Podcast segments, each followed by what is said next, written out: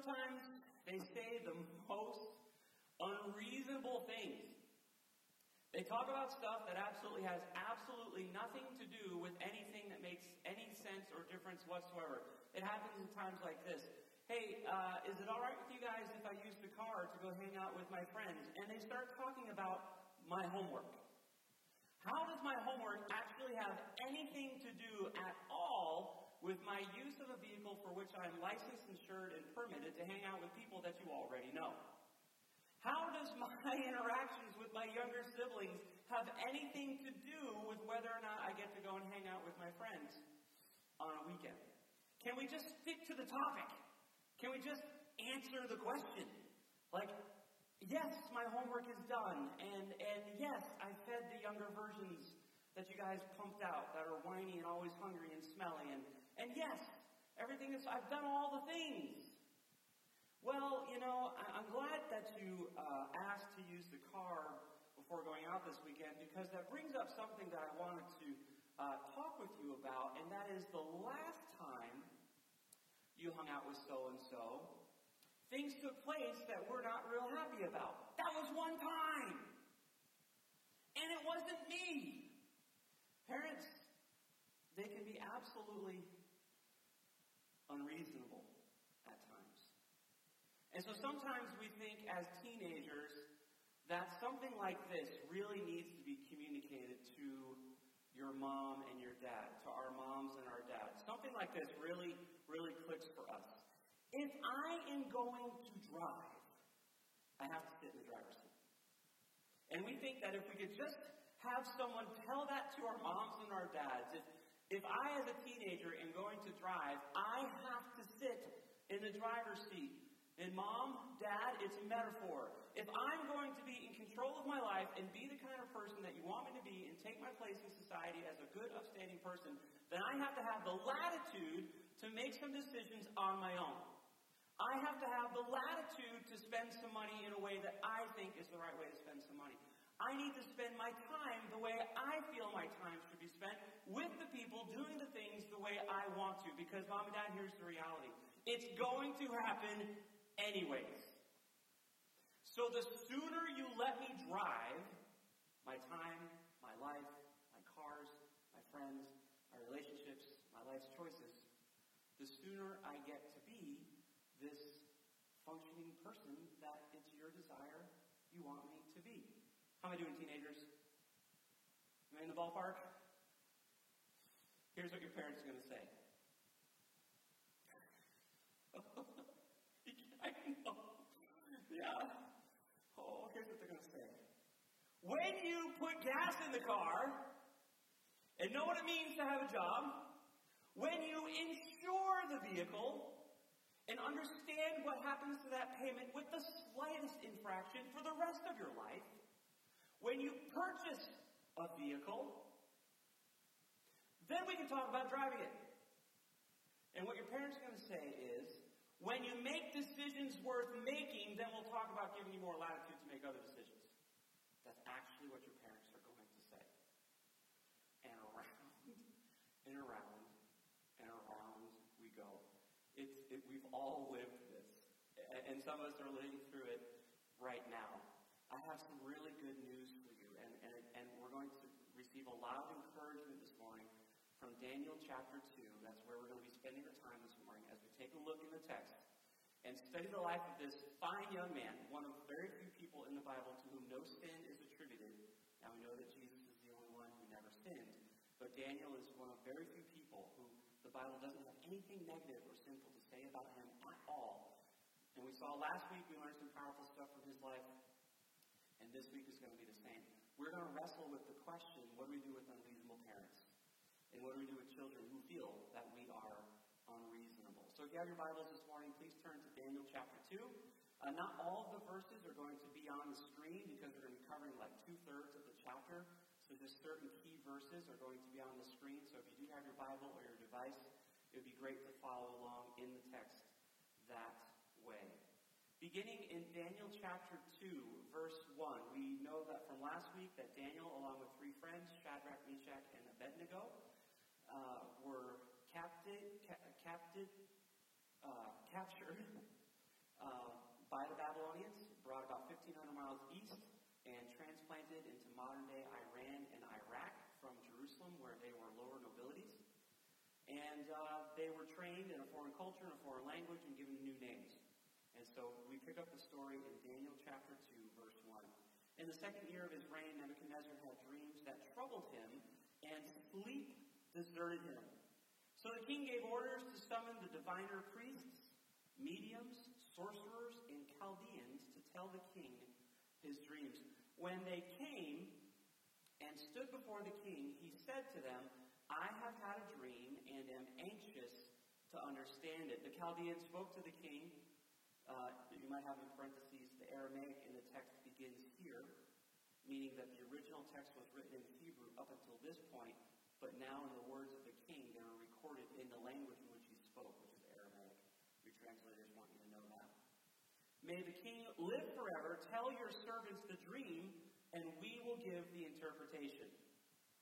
The king replied to the Chaldeans, My word is final.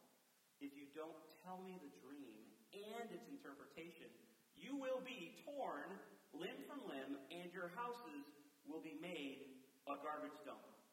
But if you make the dream and its interpretation known to me, you'll receive gifts, a reward, and great honor from me. So make the dream and its interpretation known to me. A perfectly unreasonable request. They answered a second time, May the king tell the dream to his servants, and we will give the interpretation. The king replied, I know for certain you are trying to gain some time, because you see that my word is final. If you don't tell me the dream, there is one decree for you. You have conspired to tell me something false or fraudulent until the situation changes. So tell me the dream, and I will know you can give me its interpretation.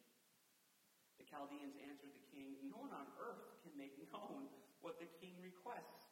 Consequently, no king, however great and powerful, has ever asked anything like this of any diviner, priest, medium, or Chaldean.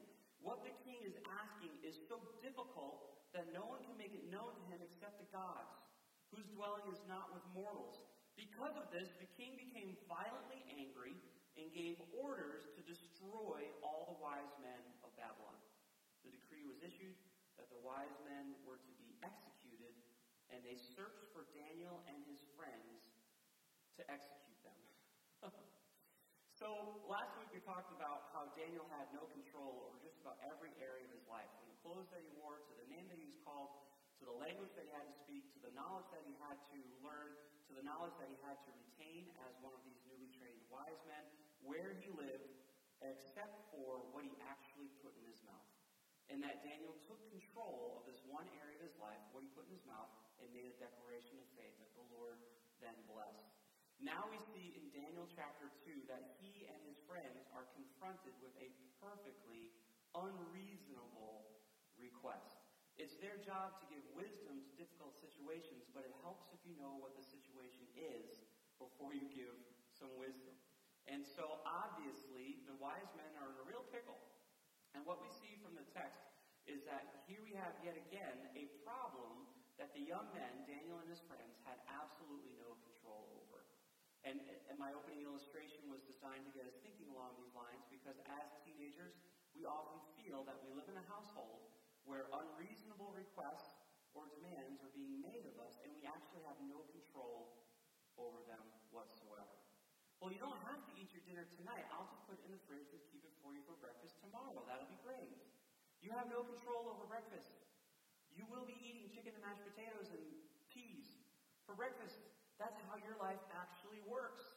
You have no control, and your parent is making an unreasonable request that you would eat your dinner, for a silly example.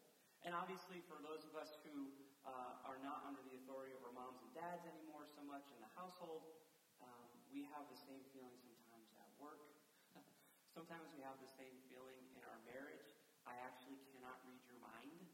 I don't know what's going on right now. I would be happy to keep you happy, but I don't know what your what you need. Or, oh my gosh, that is actually unreasonable. No, there is no way I'm going to load the dishwasher tonight. I can't believe you would even expect me to do that. Um, so it, it doesn't matter what phase of life we're in. There are times that we, we're always under authority, And there are times that we feel that those who are in authority over us are making unreasonable requests of us. In this particular context, in the text today, was the king making an unreasonable request? Absolutely. And his, his wise men were not kidding when they said, nobody's ever asked this of any wise guy.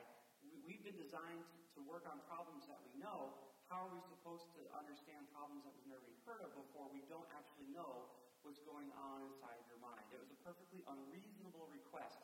Was the king wrong? No. He was probably not wrong. There is probably a reason why this time he will not tell the dream. Because he knows these guys are just going to get together and come up with some sort of a story that's going to secure their position but not discern the truth. Did you catch that? These guys are probably going to get together and do their best thinking not to help the king, but to secure their position, not to discern the actual answer to the dream. And you have to understand that right around this time, 500 BC or so, dreams and visions had an importance that we simply don't attribute to them anymore. They were attributed as actual messages from the Lord. Very few written biblical texts, very few written anything. And, and so when someone heard from the Lord, especially someone who was in charge, they wanted to know, they treated it as divine wisdom. And the king had valid reason to believe that his wise men were going to put their best thinking to the task to secure their position, not to actually discern the word that the king believed was coming from God. So was the king being perfectly unreasonable? Yeah. Was the king wrong? No. And so, kind of the first thought I want to introduce to middle school and high school students this morning is this situation that it's perfectly rational for you to feel that your mom or your dad, or for those who are in authority over us from time to time, make unreasonable requests. But that doesn't mean that they're.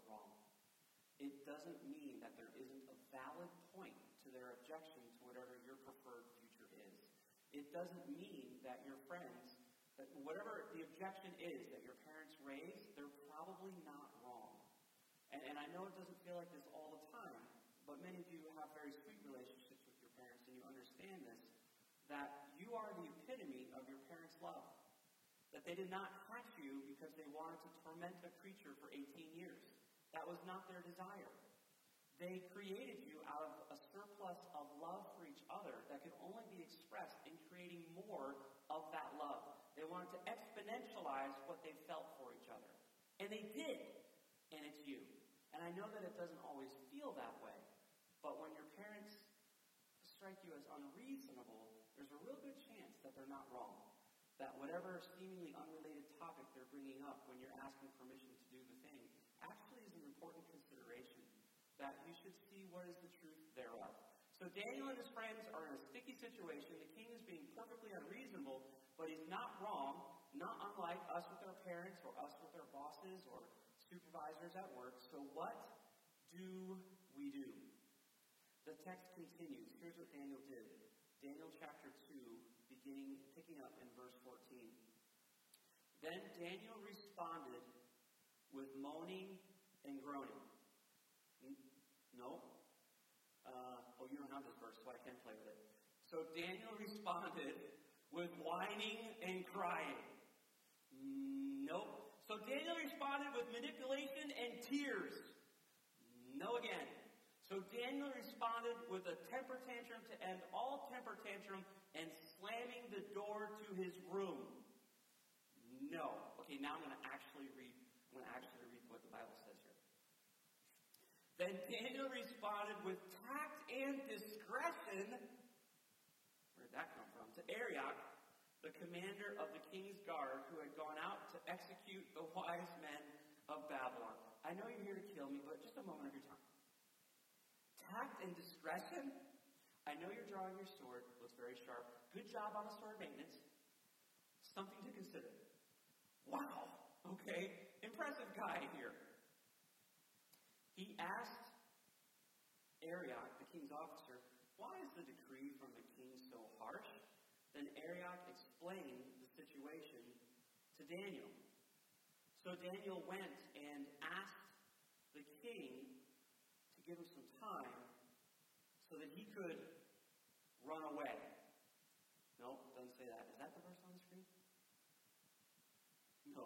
All right, so I can play with this too. Uh, so that Daniel could fill in the blank of goofy things. Here's what Daniel actually did. So that Daniel could give the king his interpretation. So that Daniel could solve the problem. King, I need a little time so that I can give you the answer to your problem. Then Daniel went to his house and told his friends Hananiah, Mishael, and Azariah about the matter, urging them to ask the God of heaven for mercy concerning this mystery.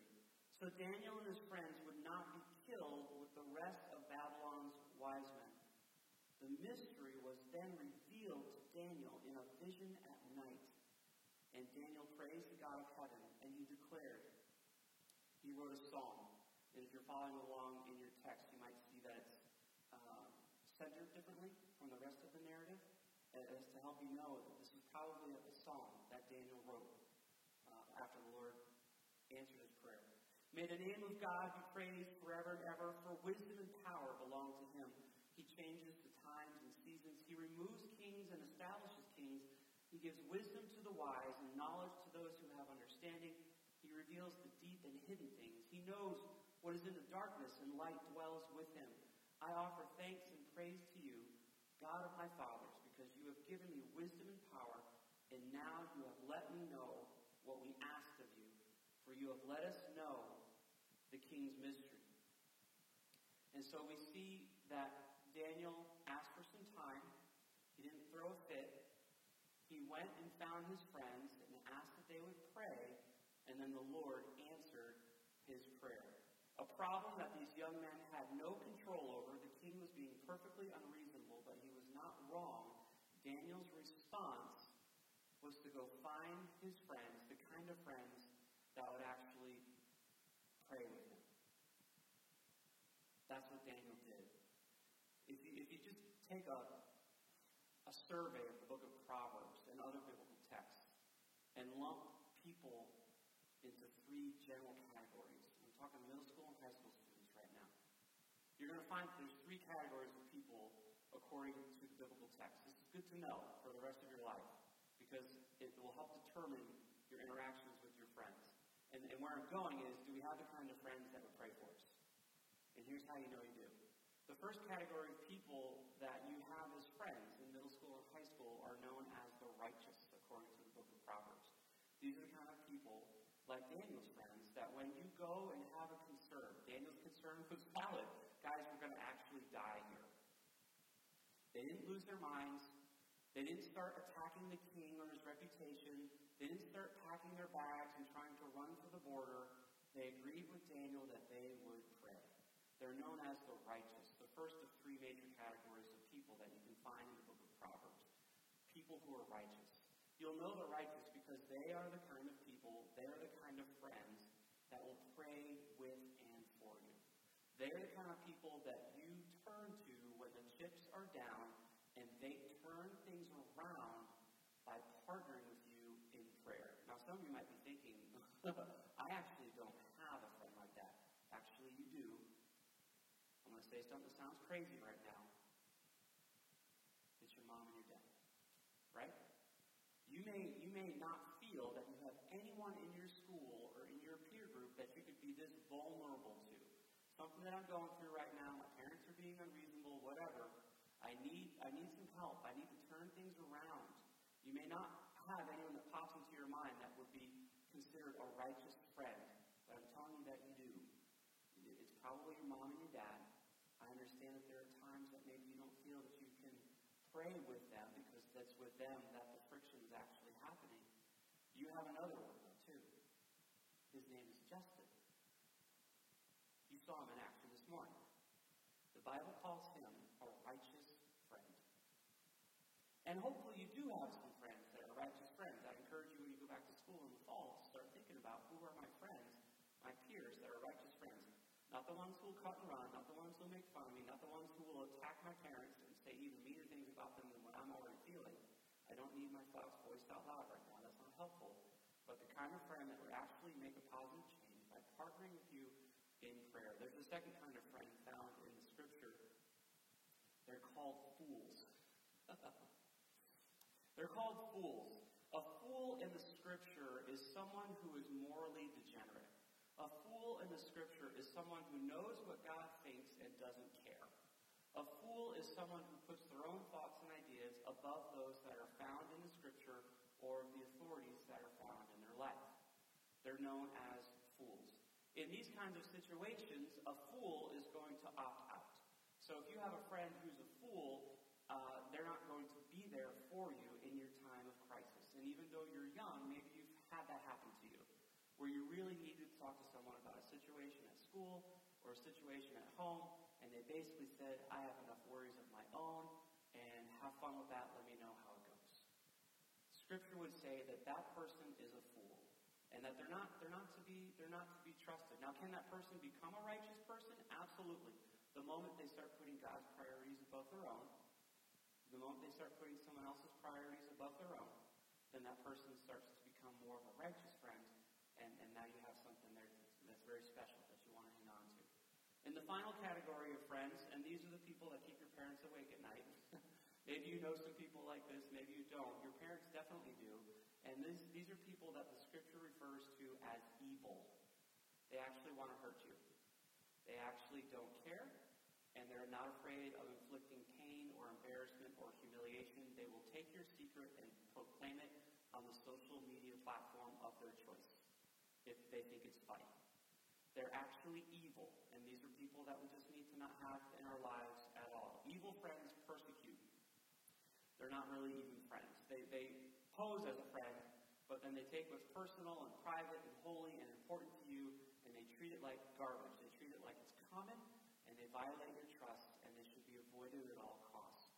Scripture says uh, in another place that it's like walking with a staff that you're leaning on, and the staff snaps, and the pointy end pokes you in the hand. That's the kind of person I'm talking about.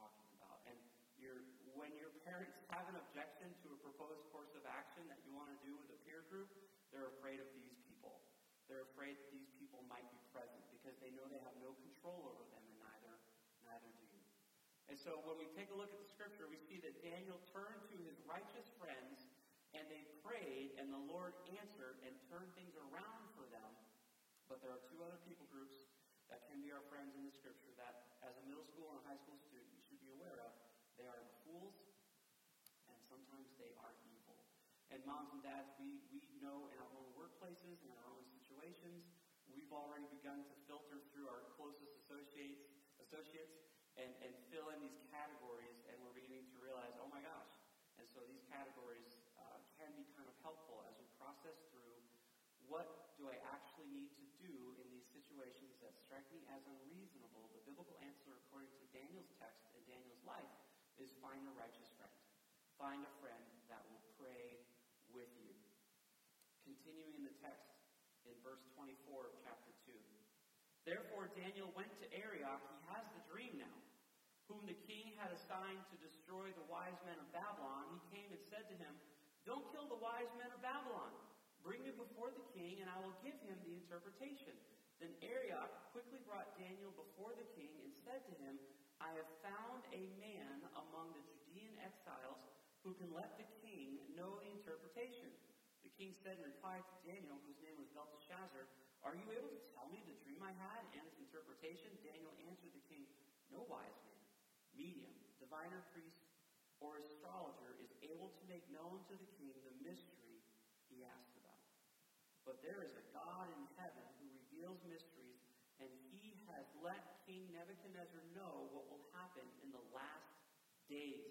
Your dream and, and the visions that came your mind as you lay in bed were these. Your Majesty, while you were in your bed, thoughts came to your mind about what will happen in the future. The revealer of mysteries has let you know what will happen.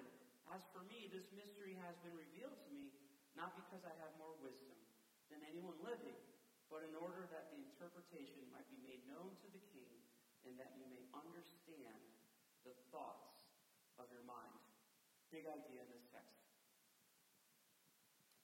Daniel focused on the king's problem, not the king's persecution. I'm going to say that again. And you clever buddies already know how I'm going to apply this to middle school and high school students. Right? Daniel focused on the king's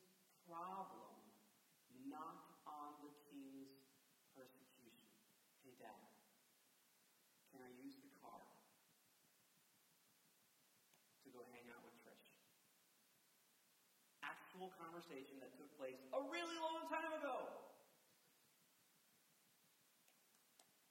Actual answer. How are the chickens? What are you talking about right now? True love awaits, and you're talking about nasty, foul, stupid, ugly, smelly birds that I'm responsible for.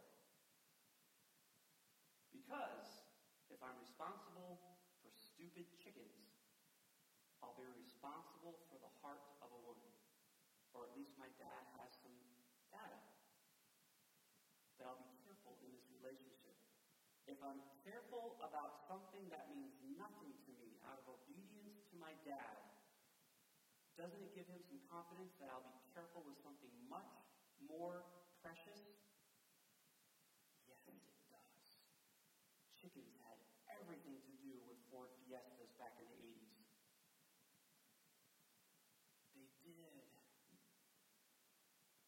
The key for me at that time was to focus on my dad's problem, not what felt like my dad persecuting me by being responsible for stupid chickens, which I still hate to this day.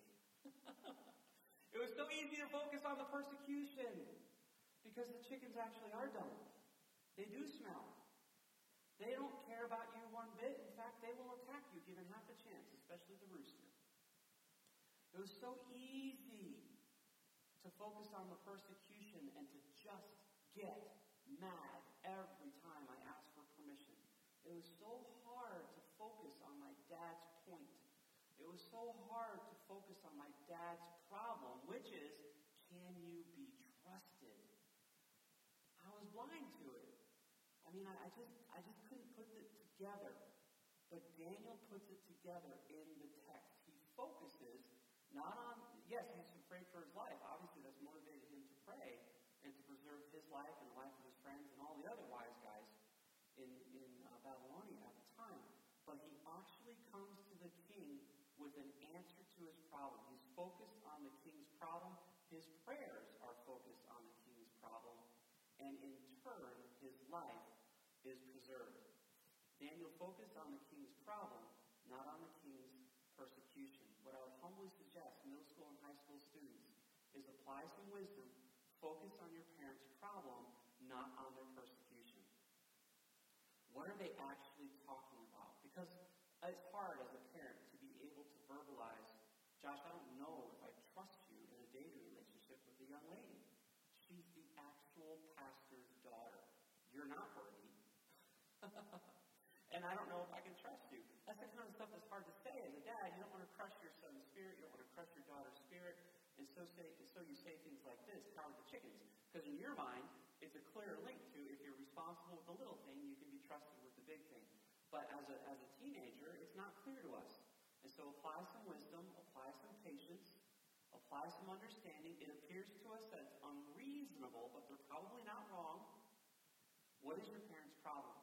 Is it a problem of trust? Did the last time you used the vehicle and had some freedom to use your time in a certain way, did you violate that trust? Were you home on time? Were you with the people that you said you were going to be? Were you doing the things that you said you were going to do? That's probably what your parents' problem is, or something along the lines. So, as a middle school and high school student, apply some wisdom. Don't focus on the persecution. It's easy to do that. That's just going to add to the anger in the conversation. Focus on what your parents' problem is, or what you think their problem might be. Because what could have crushed Daniel and his friends ended up exalting them. What would you do for the child who was actually able to have that kind of conversation and say, Mom, Dad, I'm so frustrated right now because you know I want to do the thing. But, but it sounds like you're reticent to let me do the thing.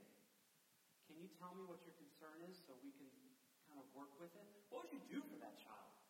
Like, take my money, take my car, I trust you. Like that's how that's how that would actually happen. What could have crushed Daniel and his friends actually ended up exalting them. You will reward your if they are able to not focus on what they think is persecution, but actually on the problem ahead of you as a family. Middle school and high school students, when the roof leaks, the foundation crumbles. When the roof leaks, the window sills, which are made out of wood, absorb the moisture that is tracing down from the roof structure of your house. The sills get permeated with moisture. They become better conduits of moisture. The water continues on its way down to the actual sill plate, where the water pools up along the bottom 2x4 or 2x6 that is actually holding up your house. If your roof leaks, your foundation is going to crumble. Because the water that is coming in at the top, the problem that your parents are facing from their perspective, it's going to impact every single part of your household. And so if your parents aren't happy, your life is going to have some consequences. If the roof leaks, the foundation is going to crumble. The well being of those in authority over us is a blessing. This is what motivates us to take action and to have these difficult conversations. Because, biblically, Daniel understood that the well being of the king was going to preserve the life of many. And, and as it is as a middle school and a high school student or an employee, that the well being of those in authority over us is a blessing. I'm going to wrap up our time together this morning with one final action item. And so, Nathaniel and Ez and Caitlin and Lucas and Connor and Christian, if you could come on up and help us wrap up our time together today. Here's the action item that's going to begin to resolve this roundabout pattern of conversations we can have in our families where our parents strike us as unreasonable, and it just inspires anger in us. Here's what Daniel did he solved a problem for the king in prayer. Right? He went and found righteous friends who would pray with him, and together they solved a problem for the king. Because they took a prayerful approach, the problem was solved, the roof stopped leaking, the foundation was restored. Right? Because the blessing of those who is in authority over us is a blessing to everybody blessing, the well being of those who are our bosses is a blessing to everyone who works at the business. And so the action point this morning from the text, when our authority structures are striking us as unreasonable, solve a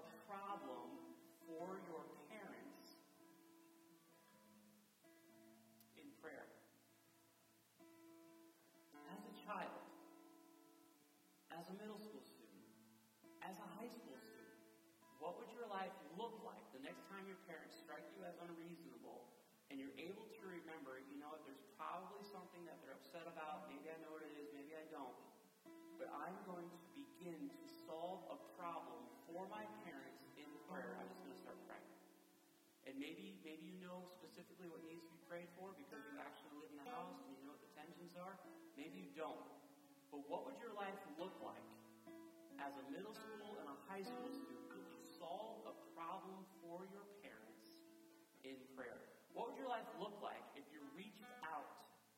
someone like Justin?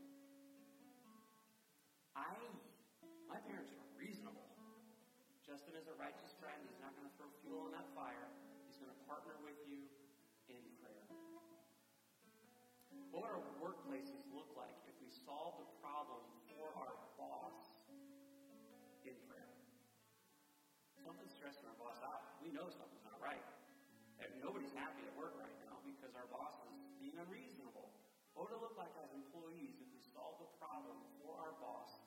in prayer? Hey, boss man, hey, boss lady, I need a little time. I know something's bothering me, but if you share it with me, I'm going to pray about it. We're going to see what the Lord would do. What would it look like in our houses if we solve a problem for our husband or our wife in prayer. And with our husband and our wife, we probably know what the problem is or have a good idea. What would it look like if we took action like Daniel did? When faced with a perfectly unreasonable problem, understanding that the person is probably not wrong, what would it look like if we solved a problem for somebody in prayer? This morning, by way of conclusion, the most important problem we can solve is the problem that God has. How does God have a problem? Here's God's problem that He would like to see solved by prayer this morning. He wants everyone to know His Son the way He knows His Son. He wants everyone to live a life in accordance with faith in Jesus Christ, repentant of our sins, so that He can pour blessings into our lives. And it frustrates our Heavenly Father to no end when we're either living in sin or we don't know Jesus the way He knows Jesus. And so, by way of conclusion this morning, maybe we need to solve a problem for our Heavenly Father in prayer. And it's a prayer like this God, you've morning, in humility to the text that I see in Daniel's life, I understand you might actually have a problem. You might actually have a point. And I don't want to be a source of grief to you anymore. I want your love to flow freely into my life And I know that will happen when I repent of my sin and I place my faith in Jesus Christ as my Lord and Savior. You will begin to show me your Son the way you see. And I won't be a problem child for you anymore. That's a prayer that will solve a problem that God has. And so I'm going to pray, and then we'll have an opportunity to worship Lord one more time together this morning. Would you join me as I pray? Heavenly Father, thank you for Daniel's life. This is a guy whose life continues to teach us 1,500 years later. Lord, I pray that we would become ever increasingly a people of prayer. That when we are feeling persecuted, when we are feeling misunderstood, when we are feeling that we are facing a situation that makes no sense at all, that's unreasonable, whether it's you or a boss or a spouse or a parent, Father, would you bring those into our lives that will partner with us, the righteous prayer, Father, may